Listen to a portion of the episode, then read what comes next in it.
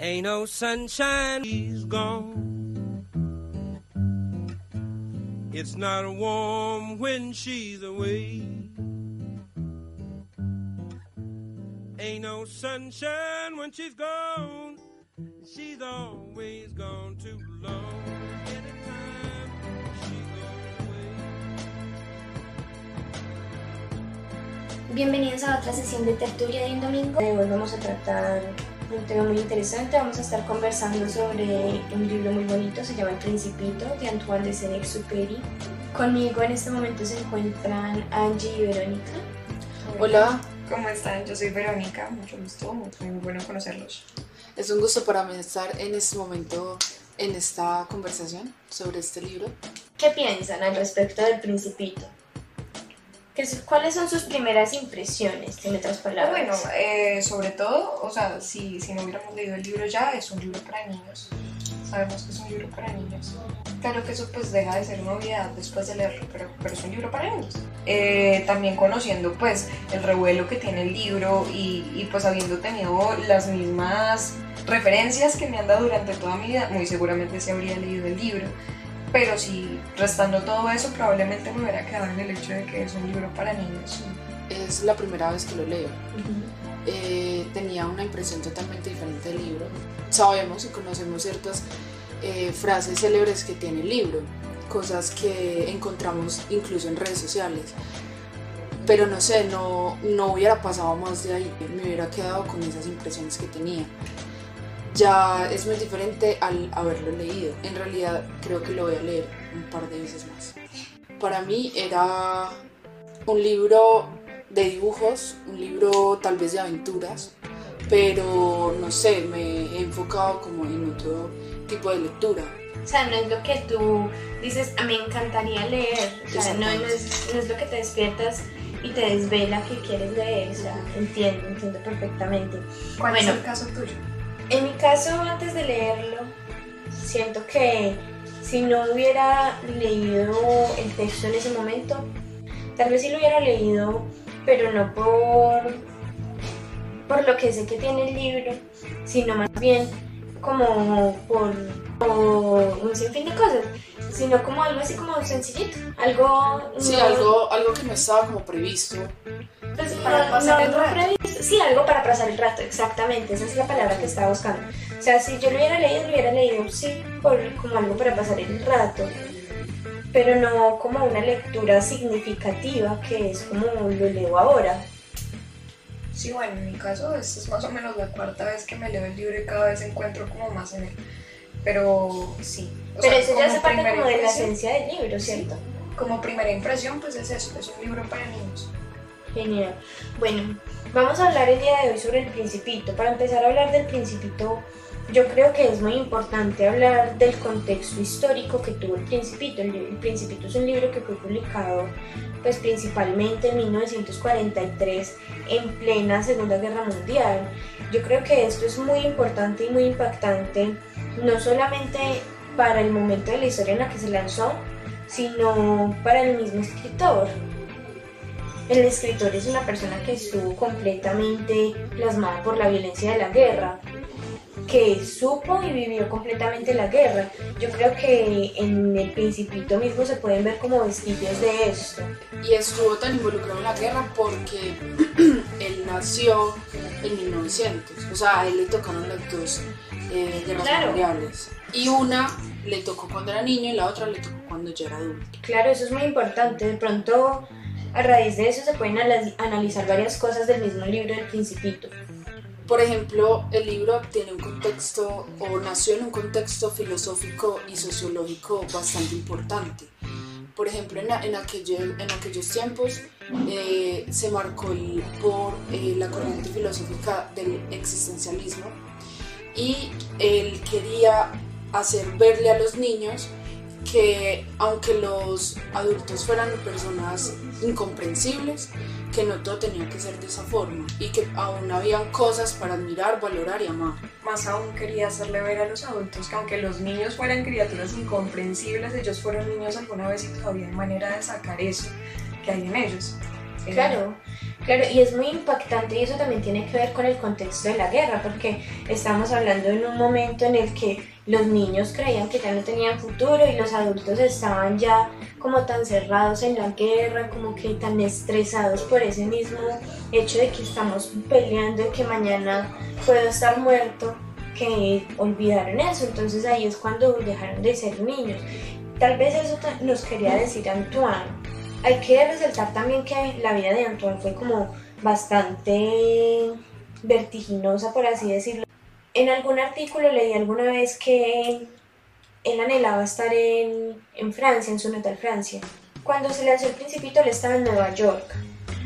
Fue exiliado, lamentablemente debido a la guerra, ya que cuando él salió de Francia, los alemanes invadieron Francia y pues ya no pudo volver.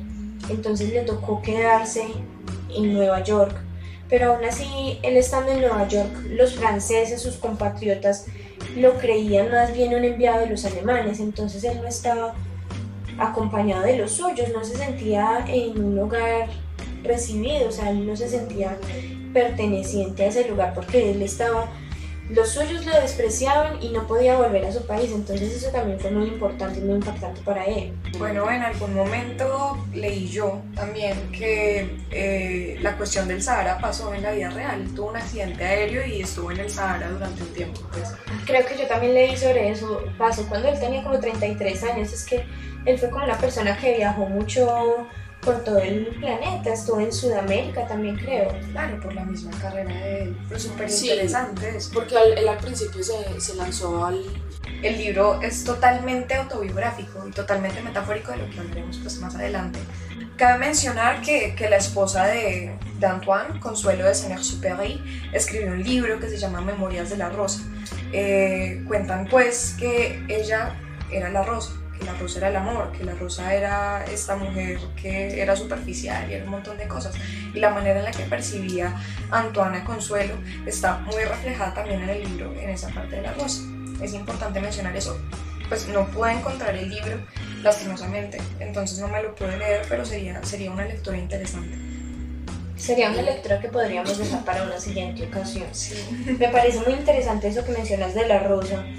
Sería como entonces que lo que se relata en el libro, ¿sabes lo que quieres decir? Es que lo que se relata en el libro y la relación que tiene El Principito con la rosa es algo similar a lo que tenía Antoine con su esposa. Yo pienso que sí. Creo que tú, alguna de ustedes dos mencionó hace un rato antes de empezar a grabar el podcast que en el momento en el que El Principito se encuentra con el resto de las rosas y se da cuenta de que bueno, eh, estas rosas son, son rosas y son idénticas a todas, a mi rosa, y luego se da cuenta de que no, ustedes no son especiales, lo especial es mi rosa porque yo domestiqué a mi rosa y toda la vaina.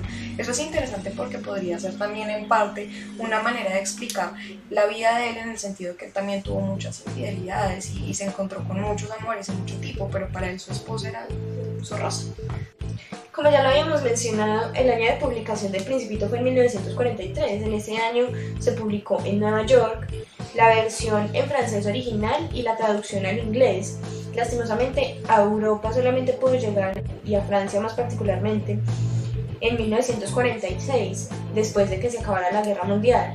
Eso también es muy importante y me parece que es muy impactante, sobre todo para un contexto de posguerra.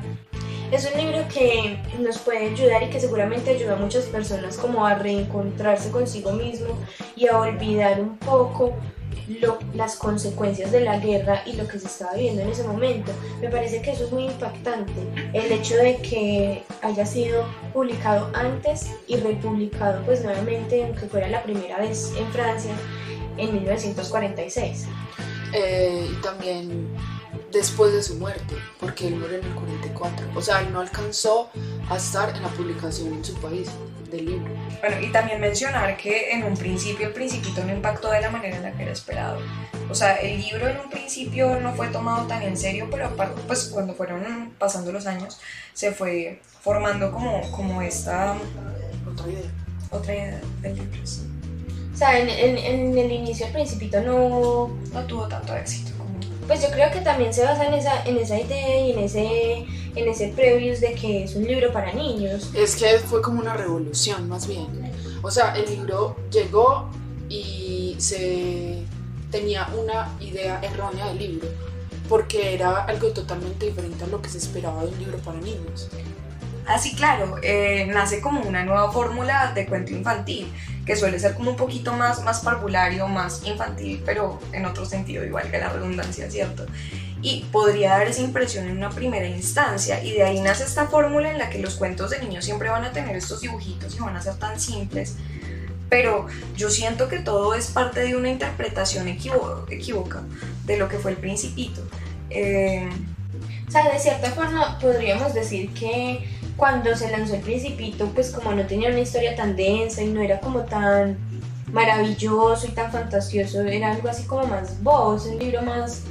mucho más infantil, o sea, de pasa de ser un, un libro de niños, digamos. Pero como... impresión, o sea, estamos hablando de una primera impresión, lo mismo que hablábamos nosotros al comienzo, que la primera impresión que teníamos del Principito es un libro para niños, eh, que pues más adelante vamos a ver que realmente no, que realmente el libro tiene mucha más profundidad de la que parece tener.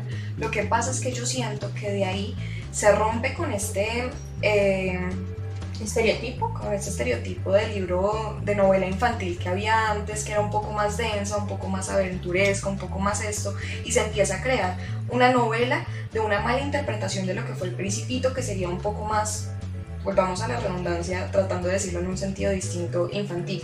Ok, entiendo, entiendo perfectamente. O sea que de cierta forma podríamos decir que hay un antes y un después en la literatura infantil desde El Principito.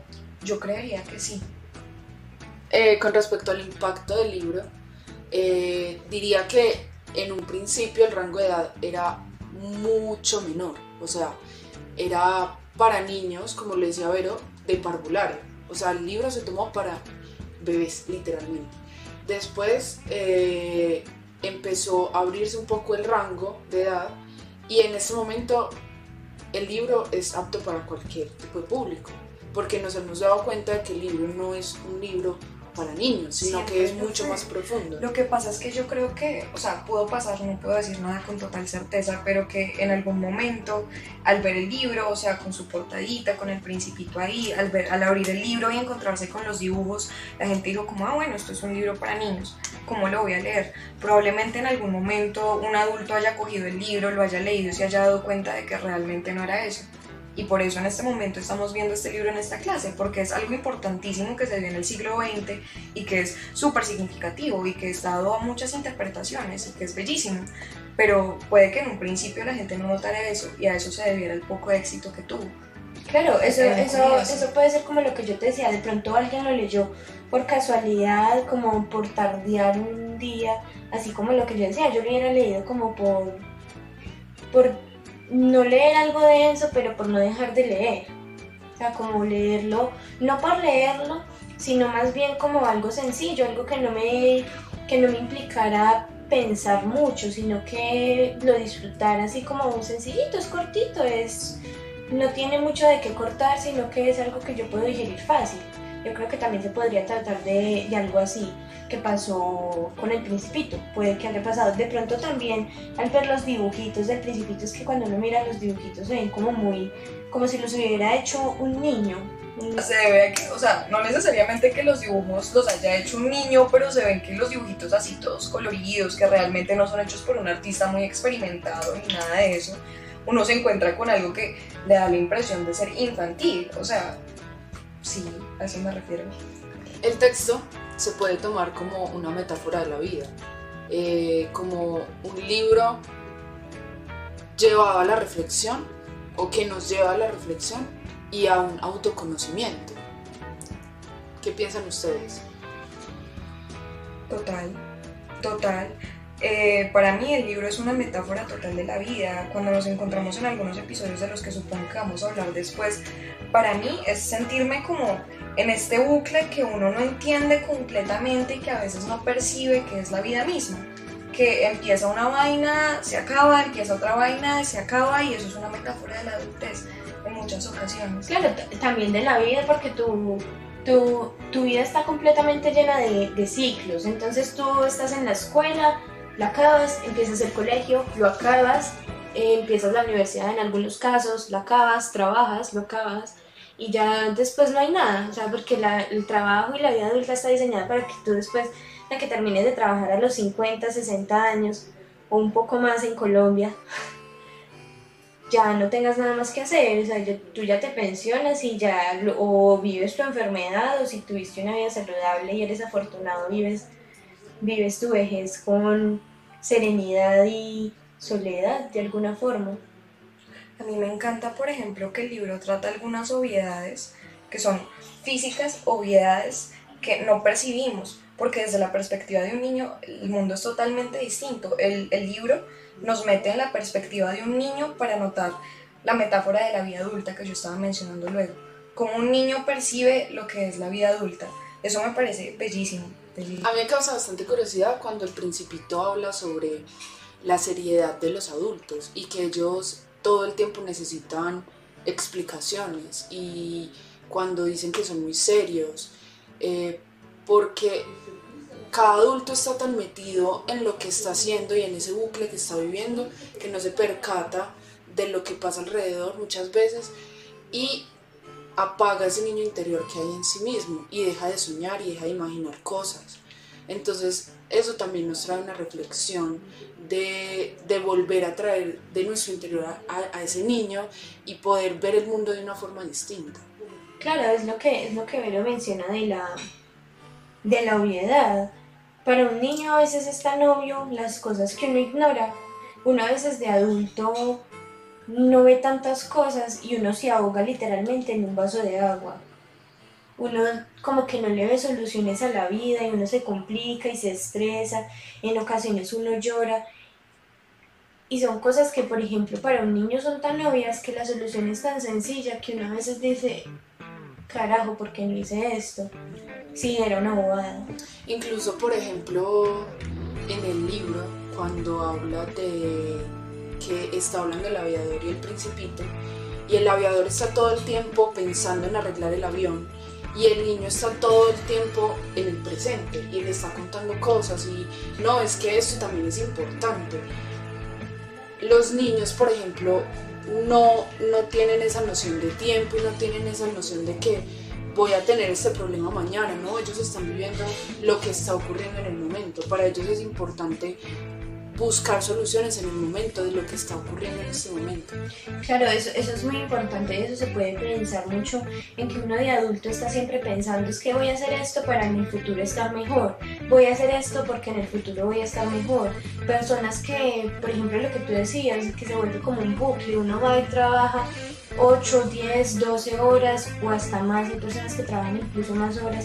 Y es yo trabajo hoy, me esfuerzo hoy para que en el futuro esté mal y se le pasan toda la vida diciendo y pensando en el futuro y a la final no viven por pensar en el futuro. Eso también es muy importante.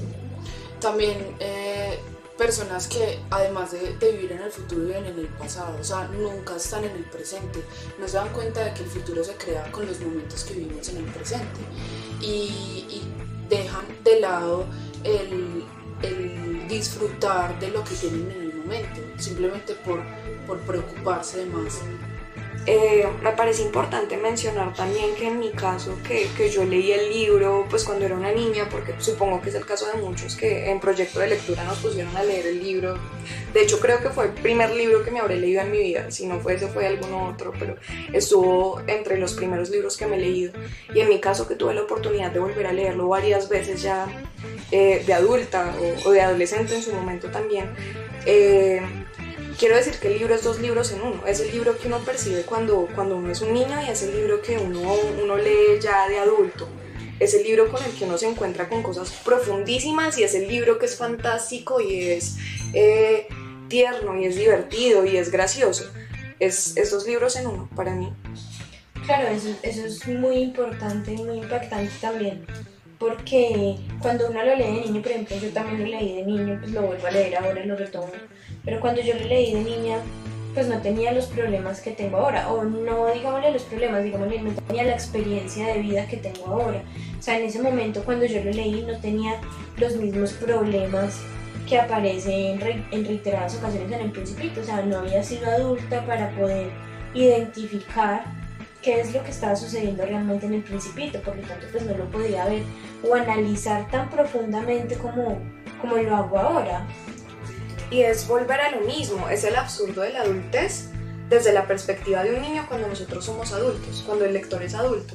Y es notar eso y ver esas obviedades y darse cuenta de que ve, estoy metida en este bucle, estoy metida en la misma situación en la que estará el farolero, el, el bebedor o cualquiera de ellos. Y es notarlo desde la perspectiva de un niño, del niño que hay en nosotros y decir como, ¿qué? O sea, ¿qué, qué es lo que está pasando acá? O sea, es súper impresionante volver a leer el libro una vez uno es adulto. Claro, y es que realmente pues cada persona le da su significado porque tú lo lees y lo lees desde la perspectiva de tu vida y tú te puedes identificar, por ejemplo, o con el bebedor, o con el farolero, con el rey, porque ellos representan de alguna forma como personalidades o aspectos de la humanidad que cada uno tenemos. Algunas personas lo tenemos pues más profundizado o interiorizado que otras, entonces algunas personas pueden ser más egoístas o más ególatras que otras en comparación, pero es un libro que a ti te puede hacer reflexionar sobre tu propia vida y te puede ayudar no solamente como a identificar lo que está pasando con tu vida, sino también como a comprender qué es lo que puedo hacer, o ni siquiera comprender qué puedo hacer, a saber y entender lo absurdo que es tener ciertas actitudes con respecto a la vida. Sí, inclusive pues hace un rato estábamos teniendo nosotros una discusión sobre el libro y la Mona mencionaba que para ella era un libro de autoayuda, ¿cierto? Eh, yo opino que no, y llegamos a un consenso de que el libro es un libro de autoconocimiento, de autoconocimiento y de conocimiento de la adultez. Eh, puede que la filosofía sea existencialista y que realmente puede que no ayude tanto, pero nos ayuda a entender qué es lo que está pasando con nosotros, reiterando que es desde la perspectiva de un niño y que hace las cosas mucho más claras y que nos ayuda a entenderlo justamente porque es de la perspectiva, desde la simpleza de un niño. Sí, exactamente. Es que cuando empezamos a leer el libro, no sé si a ustedes les pasa lo mismo, pero sale, aflora de ese niño que hay en uno y uno ve con, el, con los ojos de ese niño el libro y empieza a entender un montón de cosas que aunque ya hemos crecido, Eh, son tan, a veces tan naturales, tan normales en nuestro vivir que no nos habíamos per percatado de esas cosas. Sí, yo también pienso que pues es muy... le da a uno una perspectiva de vida y del mundo muy grande el leer el libro y el entenderlo desde el principito. Por ejemplo, bueno, siguiendo con el, con el, con algunos capítulos del, del libro que son metáforas. Espérate, espérate. Mm, teniendo en cuenta también esto de que el libro es una perspectiva y que se puede comparar con la sociedad también, hay muchas situaciones y podríamos comparar algunas en específico que suceden en el libro que podemos traer a colación a la vida real y nos vamos a dar cuenta de que en realidad son cosas que suceden. Es que yo creo que eso es lo más fantástico del libro, que son cosas que realmente pueden pasar, que no son como los cuentos de Julio Verne que viaja al centro de la tierra y uno no sabe si puede pasar o no, sino que son cosas que realmente pasan porque uno mismo las evidencia, entonces es por eso que uno se siente tan identificado.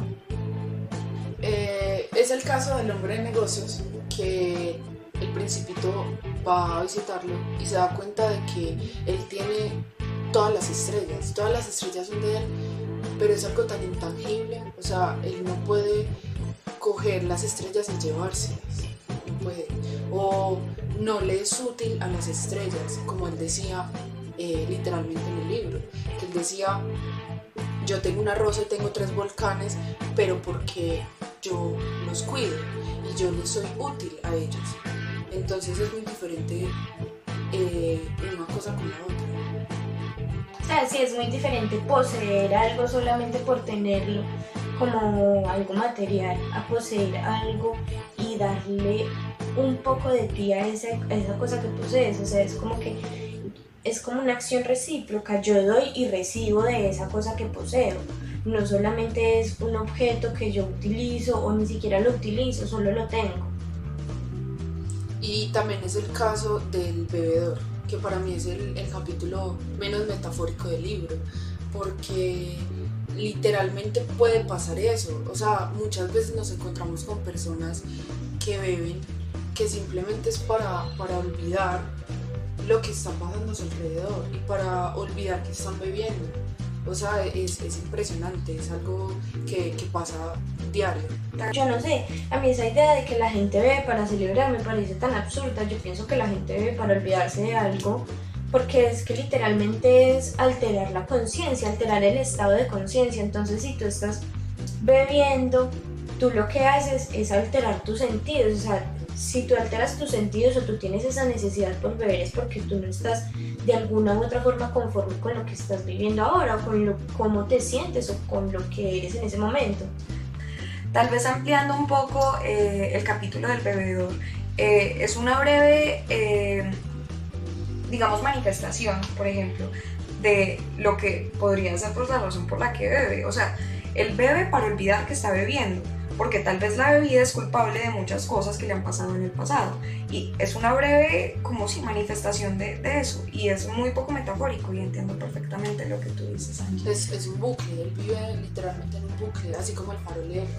Cuando él dice, cuando el zorro dice que crear vínculos y que lo domestique, y, y entonces llegan al acuerdo de que sí, se, de que el principito va a domesticar al zorro, pero el zorro le dice que se acerque un poco cada día.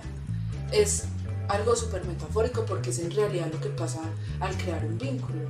Eh, se, va, no, se van acercando las dos partes en ese vínculo a medida que pasa el tiempo, no es algo que se da inmediatamente. Sí, claro, eso es bellísimo y me parece impresionante de qué manera tan corta eh, Antoine es capaz de, eh, como, ¿cómo lo diría? Como de crear expresar, una analogía. Sí, crear una analogía a lo que es crear vínculos de todo tipo, y me parece la, una manera bellísima. De hecho, yo creo que es mi capítulo favorito y el capítulo favorito de muchas personas que se han leído el libro. Incluso en los, en los vínculos que uno crea con un animal. Sí. Con, ya sea con un perro, con un gato, bueno, con, con un animal, en realidad uno, ¿cómo empieza? Uno empieza acercándole la mano, uno no se acerca del todo a abrazarlo de uno. Claro, o sea, uno como que respeta los límites y sabe entender que es otro ente, otro ser vivo. Sí, y me encanta, me encanta que además de, de hacer esa analogía tan corta, algo que es tan difícil para algunas personas de explicar, el zorro le deja una cantidad de enseñanzas impresionantes al principito, una cosa maravillosa. Realmente. Más que de explicar, yo creo que de entender, porque hay muchas personas que no entienden las relaciones. O sea, hay personas que inclusive son capaces de decir, es que una relación es esto, y lo definen y le dan pues como su, su análisis a lo que es una relación, pero son personas que no son capaces de tener relaciones en su vida, o que si las tienen son tóxicas o prefieren no tenerlas para evitar sufrir. O sea, hay personas que saben lo que es, pero no saben entenderlo. Y me parece más que todo que de explicar el principito con ese capítulo lo que es las relaciones, me parece que trata como de enseñarnos y ayudarnos a entenderlas, no a explicarlas sino a entenderlas. Sí, y entenderlas más allá de simplemente racionalizarlas. Exactamente, porque eso es lo que yo te digo, muchas personas saben lo que es un amigo, pero hay personas que no tienen amigos, y muchas veces son esas mismas personas. Yo puedo saber decir que es un amigo, pero no, no sé, no tengo amigos. Entonces es, es eso, es más que todo no racionalizarlo y no tener como una definición exacta de ello, sino más bien interiorizarlo, comprenderlo y hacerlo uno con uno mismo. Pero es que yo pienso que, que Antoine de Saint-Exupéry en ningún momento intenta racionalizar nada. O sea, no. Durante el libro lo que hace es mostrarnos una manifestación, una metáfora de la vida misma sin necesidad de racionalizarlo, porque lo estamos haciendo, reitero, desde la perspectiva de un niño, desde la perspectiva del mismo niño que fuimos y todo eso, y eso es lo que hace que el principito tenga el encanto que tiene. Claro, es que yo, yo siento que esa es la magia del principito, que es un libro que no es fácil de entender para algunos, porque no es algo como que esté tan obvio, por lo mismo, porque es una metáfora. Hay metáforas que son supremamente obvias, como por ejemplo, no está en el principito, pero por ejemplo cuando yo digo hay algodones en el cielo, o las perlas de tu boca, o los dorados de su cabello. O sea, son metáforas que existen y que uno las entiende muy fácil. Si yo digo las perlas de su boca, no voy a tener que pensar mucho como para entender y comprender cuáles son las perlas, que finalmente serían los dientes, sino que Antoine maneja una metáfora un poco más profunda, un poco más reflexiva, que nos ayuda a entender más las cosas. No tiene que ser racional, no es racional, es más metafórico y más sutil. O sea, son cosas que con pequeños detallitos, con una palabra, un gesto o solamente un poco de la personalidad y los vestigios que él tiene ahí, nos explica mucho. Es que el libro se vuelve algo subjetivo. Eh, cada persona se ve reflejada en él de una forma diferente. No es como con la metáfora que decía la mona, eh, de las perlas de la boca, que es pues los dientes de todas las bocas en realidad. Sí, claro, porque yo le puedo decir a, a cualquiera pues las perlas de tu boca, te lo puedo decir a ti o se lo puedo decir a Verónica, pero yo puedo decir otras cosas con unas metáforas más profundas para referirme a cosas a las que yo les tengo apego, y son cosas que yo voy a entender porque son sí. Mi cercanía, son, tu, son mías, no son mías porque yo las tengo, sino porque el apego que yo les tengo las hace mías. Bueno, por otro lado también tenemos al rey.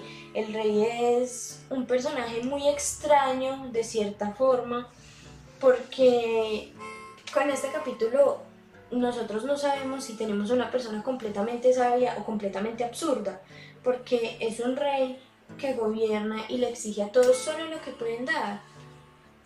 Y eso es muy sabio de cierta forma, porque yo no le puedo exigir a las personas más de lo que tienen o más de lo que pueden dar. Eso sería como yo pedirle a un indigente un millón de pesos, por ejemplo. O sea, es absurdo, porque no, o sea, un indigente no tiene el poder adquisitivo para darme esa cantidad de dinero, pero al mismo tiempo es, se vuelve como muy absurdo porque es un rey que no gobierna nada. Para mí el rey es una persona muy sabia porque él pide a sus súbditos, entre comillas, cosas que pueden darle, y él dice, si yo pidiera algo que no pueden dar, es culpa mía. ¿Y por qué sería culpa de él? Yo no entiendo, no entiendo esa parte, ¿por qué sería culpa de él? Porque es lo que tú decías ahora en el ejemplo. Es como si tú fueras y le pidieras a un indigente un millón de pesos. O sea, es tu culpa porque él no puede darte eso. O sea, le estás pidiendo algo absurdo.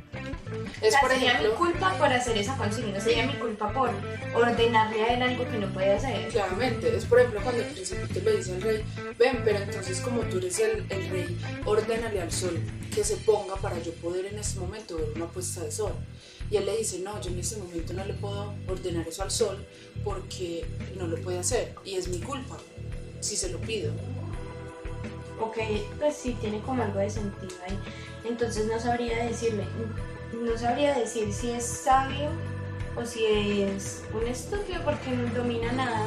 Sí, él no tiene ningún secreto, no. No. Se dominará a sí mismo, tal vez. Me parece muy interesante los análisis que le hemos hecho a estos capítulos del libro, pero creo que también le podríamos hacer unos análisis profundos ya a ciertos personajes que aparecen en la historia. Me parece muy interesante hablar sobre la Rosa. La Rosa creo que es uno de los personajes que del que menos se habla, porque se habla muy poquito, pero que está presente en toda la historia. Es un personaje que es importante, es muy importante. Yo creo que el amor que se tenían la Rosa y el Principito antes de partir era un amor joven, un amor que era inexperto. O sea, los dos se amaban, pero no tenían la madurez suficiente como para afrontar la vida. Entonces, por eso es, es que el Principito no puede soportar la vanidad de la Rosa, no es capaz como de tolerar lo que la Rosa necesita, y por eso es que la Rosa no es capaz de, de darle como más libertad al Principito, porque el Principito se convirtió de alguna u otra forma como en su esclavo o en su dependiente, porque la necesitaba. Ponme el domo, quítame el domo, échame agua, hazme esto, haz lo otro. Entonces se convirtió en una relación muy dependiente, y se convirtió en eso por la misma inexperiencia de los dos al amar, porque eran muy jóvenes. Y es que en realidad él no, no se había percatado de cuán valiosa era la rosa para él hasta que él se fue del planeta. O sea, él, él descubrió en realidad el amor que le tenía a él y que su rosa era única cuando él se desprendió de la rosa. Claro, por lo mismo me refiero con un amor joven. Cuando uno es joven, o cuando uno es más bien inexperto, por no decir joven, cuando uno es inexperto en el amor, uno realmente no llega a, a entender lo importante que es o las repercusiones que puede traerme a actuar en la otra persona solamente con una palabra o con un acto. Y entonces uno puede llegar a lastimar muy fácilmente a las personas al ser tan inexperto. O sea, es muy importante y muy impactante lo que sucedía ahí con la rosa y el principito, porque los dos se aman, pero realmente no saben que se aman. O sea, el zorro para el principito en ese momento es como la conciencia, lo que lo hace reflexionar, es como esa voz interior que le dice a uno o que le ayuda a entender a uno que a veces, marica, la cagué.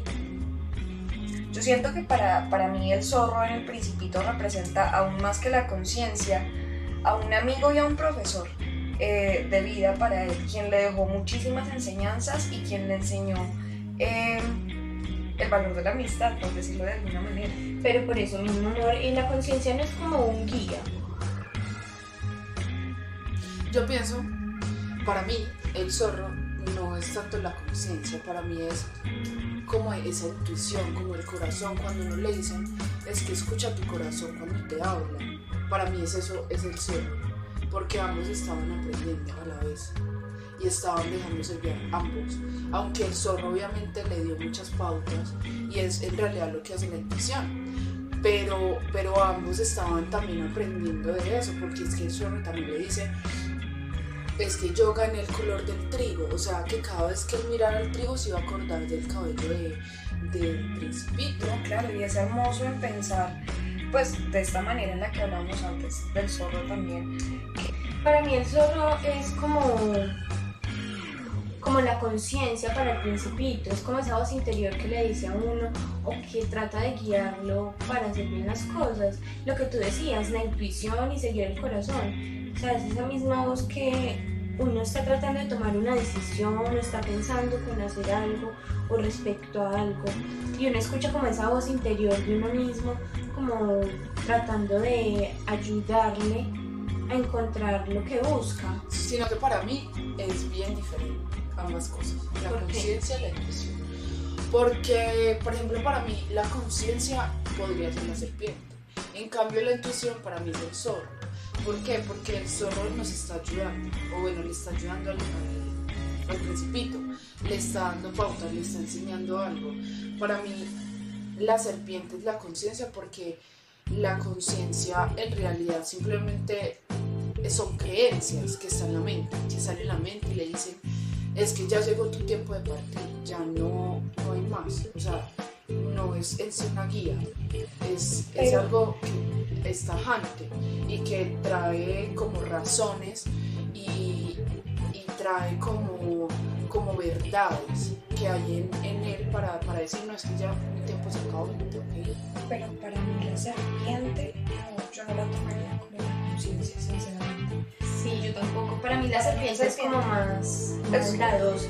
Para mí la serpiente es la maldad y tal vez la autodestrucción, si nos ponemos a hablar pues acá de un paralelo entre bueno, muchas cosas que tal vez tomamos en un momento. Pero además de eso siento que la serpiente es una referencia a la Biblia como tal, y que es maldad. Para mí la serpiente es maldad, realmente no es conciencia, puede ser la parte autodestructiva en la estructura del libro, en la unidad que es el libro, tanto como en la unidad que es la persona. O sea, sino que como para mí, para mí el hecho de que, a ver, para mí el hecho de, de que el aviador y el principito están juntos es porque en sí el escritor, el autor, dejó salir a su niño interior.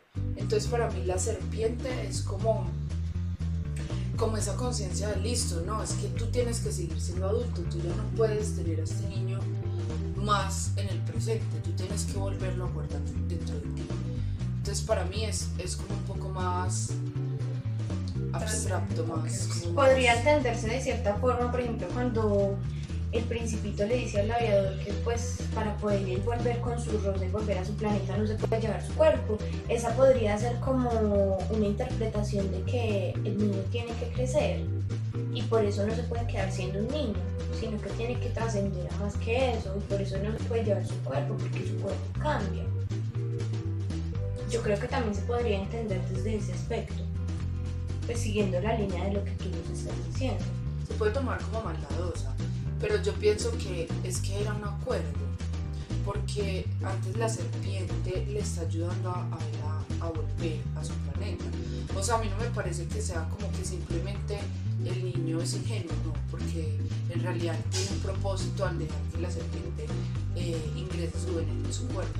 Simplemente le está dejando ese cascarón en este plano, el cual va a quedarse con la serpiente, la serpiente se va a aprovechar de eso, pero él también va a aprovechar eso para volver a su planeta. Eso es lo que uno podría ver como entre líneas, pero de pronto también podría ser que el Principito ya asimiló que su rosa está muerta y él quiere reunirse con ella en el cielo. Por, pues, por ejemplo, hablando así, o sea, de pronto el Principito en ese momento ya asimiló, ha pasado tanto tiempo, yo no la he cuidado, no la he regado, no he hecho nada por ella, ya se murió. Entonces yo también me voy a morir para estar con ella. De pronto también se podría tomar desde ese aspecto. O, la, o el otro que pues es que la serpiente en realidad lo está engañando para poder aprovechar su cuerpo y pues le está haciendo promesas que no va a cumplir nunca. Leímos pues en un artículo que leímos nosotras en un artículo pues cuando nos estábamos preparando para grabar este podcast, que el, tanto el aviador como el Principito y el escritor o el autor del libro serían la misma persona, eh, que el Principito sería el niño que fue, el aviador el adulto y el autor eh, todos juntos.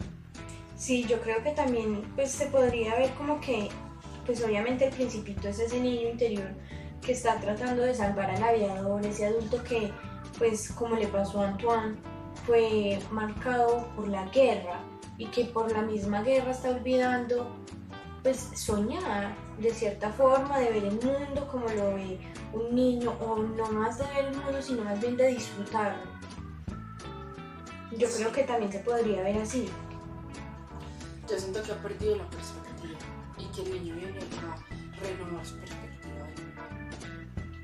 Quién sabe, yo creo que también, no sé, se me acaba de ocurrir que de pronto el Principito y todo el libro sea algo o alguna alucinación, porque ya habíamos hablado de que Antoine pues efectivamente sí se estrelló en el desierto del Sahara y estuvo pues varios días sin ser rescatado, estuvo solo.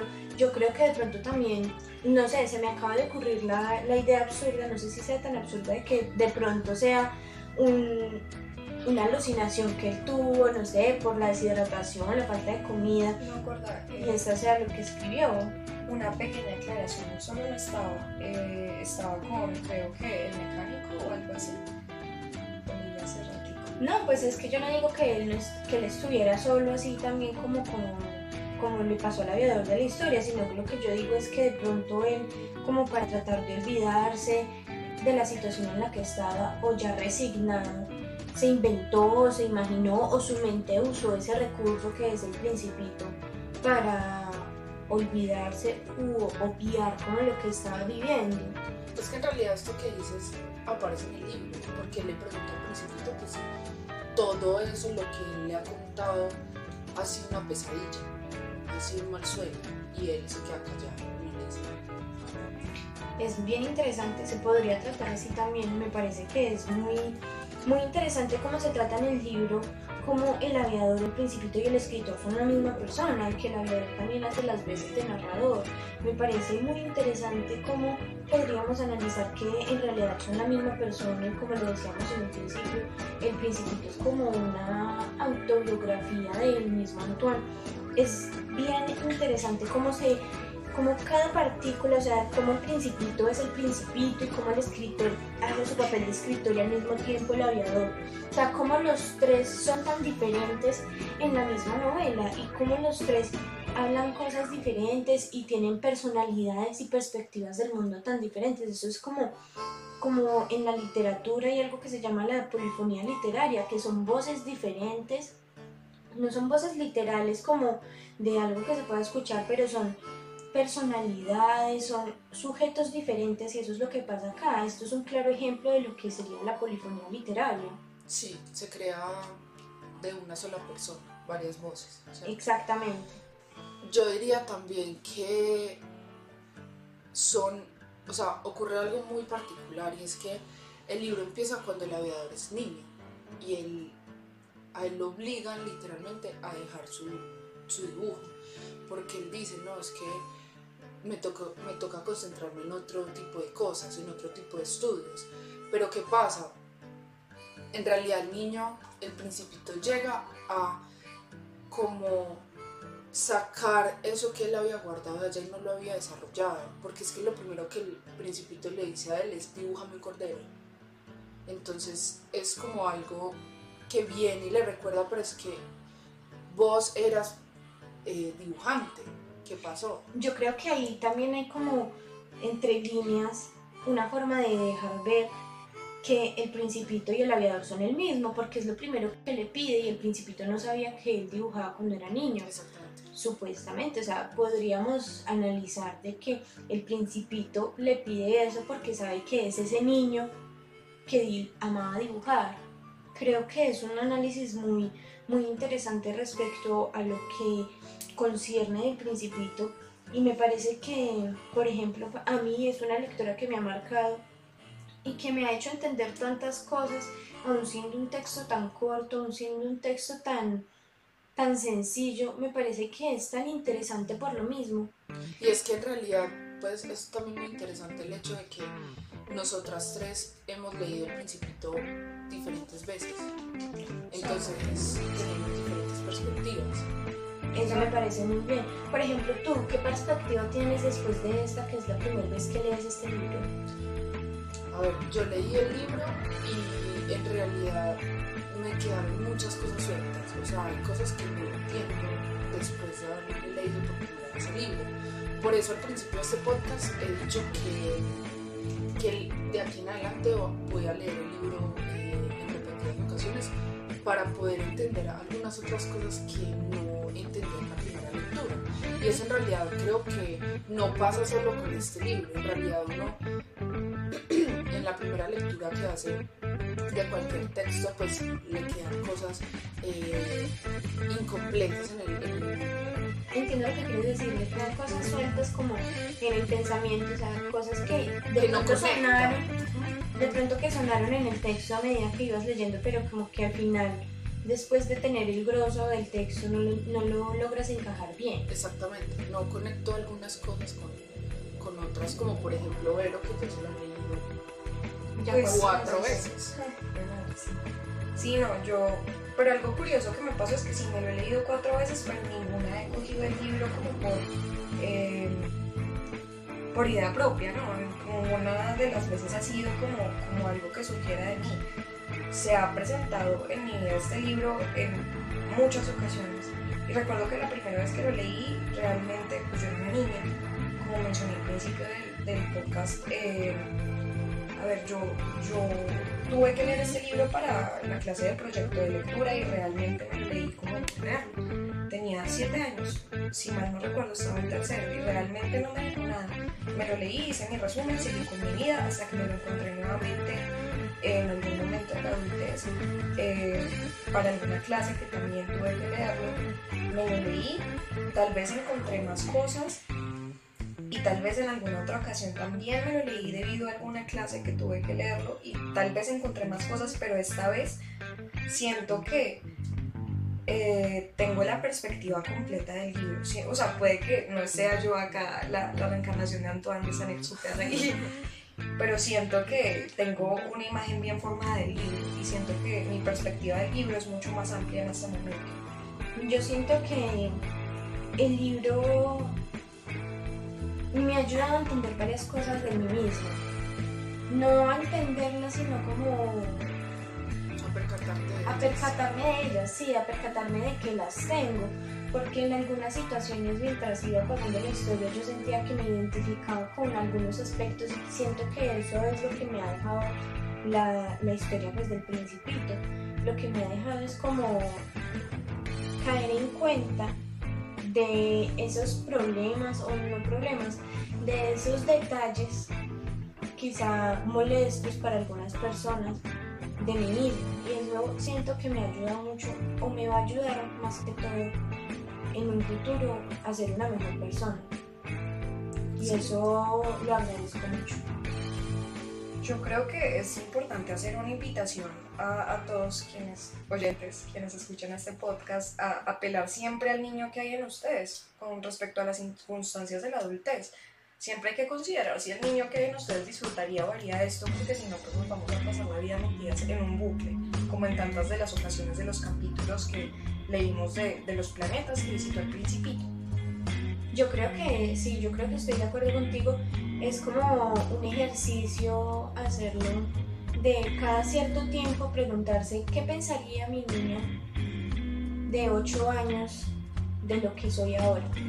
Y también algo importante es buscarnos con respecto a cuando éramos niños, porque en ese momento éramos inexpertos y teníamos cierta madurez y, y no podíamos saberlo todo.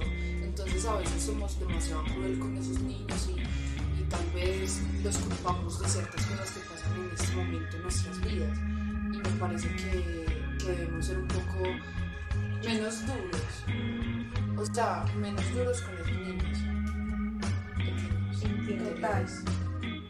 Y con los niños pequeños reales. No, pues es que yo digo, a veces se nos olvida, pues, o sea, sí, en mi momento de adultez yo empecé a coger un fastidio a los niños, una cosa impresionante.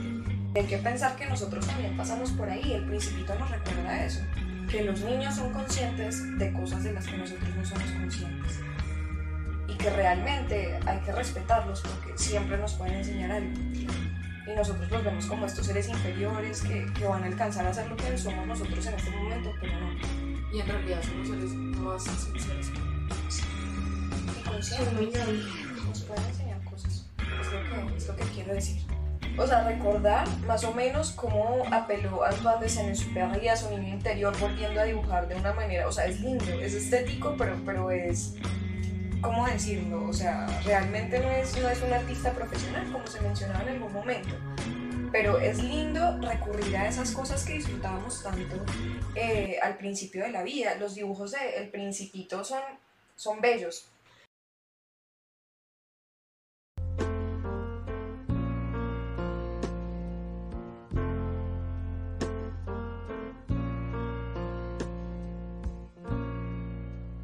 Just a perfect day. Drink sangria in the park and later. ¿Dónde están los hombres?, se preguntaba el Principito desde que empezó a viajar. Encontró al primero de ellos en una carretera. Ah, ahora sabré qué es lo que piensan sobre la vida en este planeta, se dijo. Mira, quizá este sea un embajador del espíritu humano.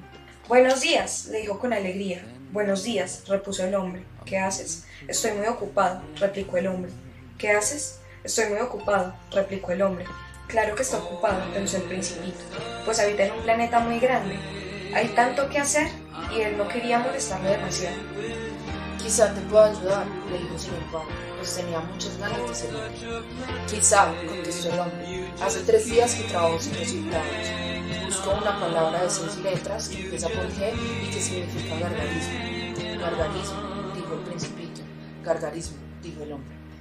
La palabra que el hombre estaba buscando es la palabra guerra. Este es un fragmento del manuscrito original de Antoine de Saint-Exupéry que fue recuperado por un coleccionista y posteriormente subastado. Este capítulo no se encuentra en ninguna de las ediciones finales.